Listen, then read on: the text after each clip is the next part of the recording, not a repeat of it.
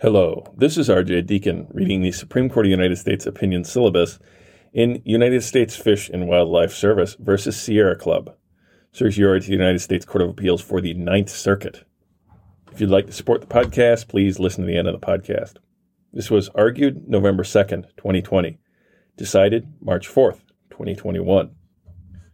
The Environmental Protection Agency, EPA, proposed a rule in 2011 regarding cooling water intake structures used to cool industrial equipment. It's uh, 76 Federal Register 22174.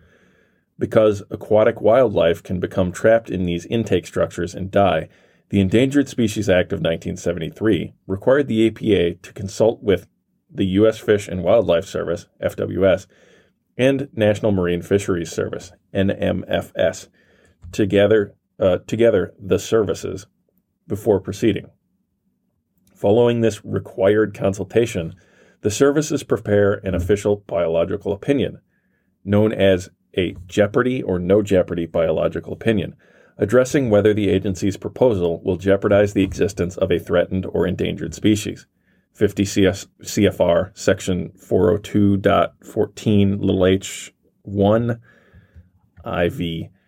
Issuance of a jeopardy biological opinion here would require the EPA to either implement certain alternatives proposed by the services or to terminate the action altogether or to seek an exemption. 16 USC sections 1536 little b 4 little g and 1538 little a. After consulting with the services, the EPA made changes to its proposed rule and the services received the revised version in November 2013. Staff members at NMFS and FWS soon compiled draft biological opinions, concluding that the November 2013 proposed rule was likely, likely to jeopardize certain species. Staff members sent these drafts to the relevant decision makers within each agency, but decision makers at the services neither approved the drafts nor sent them to the EPA. The services instead shelved the draft opinions and agreed with the EPA to extend the period of consultation.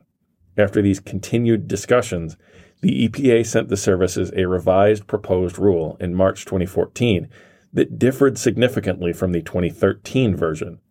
Satisfied that the revised rule was unlikely to harm any protected species, the services issued a joint final no jeopardy biological opinion.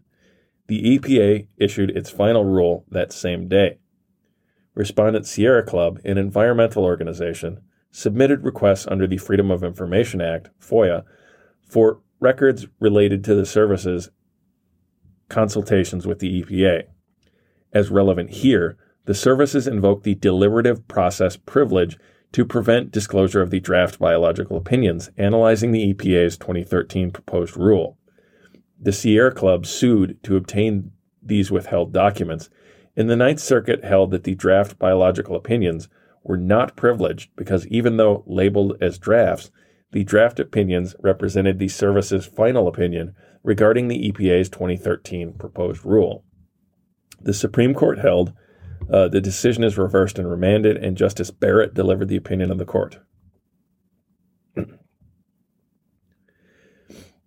The deliberative pro- process privilege protects from disclosure under FOIA in house draft biological opinions that are both pre decisional and deliberative, even if the drafts reflect the agency's last views about a proposal.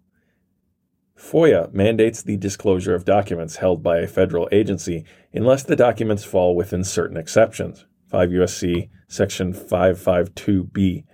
One of those exceptions, the deliberative process privilege, shields from disclosure documents reflecting advisory opinions and deliberations comprising the process by which the government formulates decisions and policies.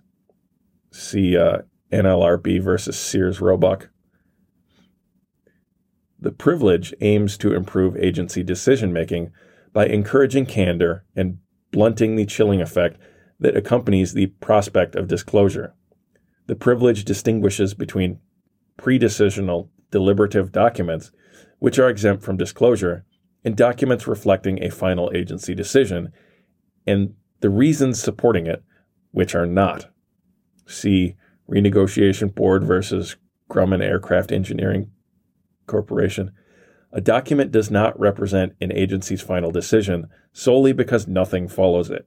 Sometimes a proposal dies on the vine or languishes. What matters is if the agency treats the document as its final view and concludes the deliberative process by which the governmental decisions and policies are formulated, giving the document real operative effect. See uh, Sears again. The deliberative process privilege protects the draft biological opinions from disclosure because they reflect a preliminary view, not a final decision, about the EPA's proposed 2013 rule. The administrative context confirms that the draft opinions were subject to change and had no direct legal consequences. Because the decision makers neither approved the drafts nor sent them to the EPA, they are best described as n- described not as draft biological opinions, but as drafts of draft biological opinions. While the drafts may have had the practical effect of provoking EPA to revise its rule, the privilege applies because the services did not treat the drafts as final. The decision below is reversed and remanded. Justice Barrett delivered the opinion of the court, in which Chief Justice Roberts and Justices Thomas, Alito, Kagan, Gorsuch, and Kavanaugh joined. Justice Breyer filed a dissenting opinion, in which Justice Sotomayor joined. Thank you for listening.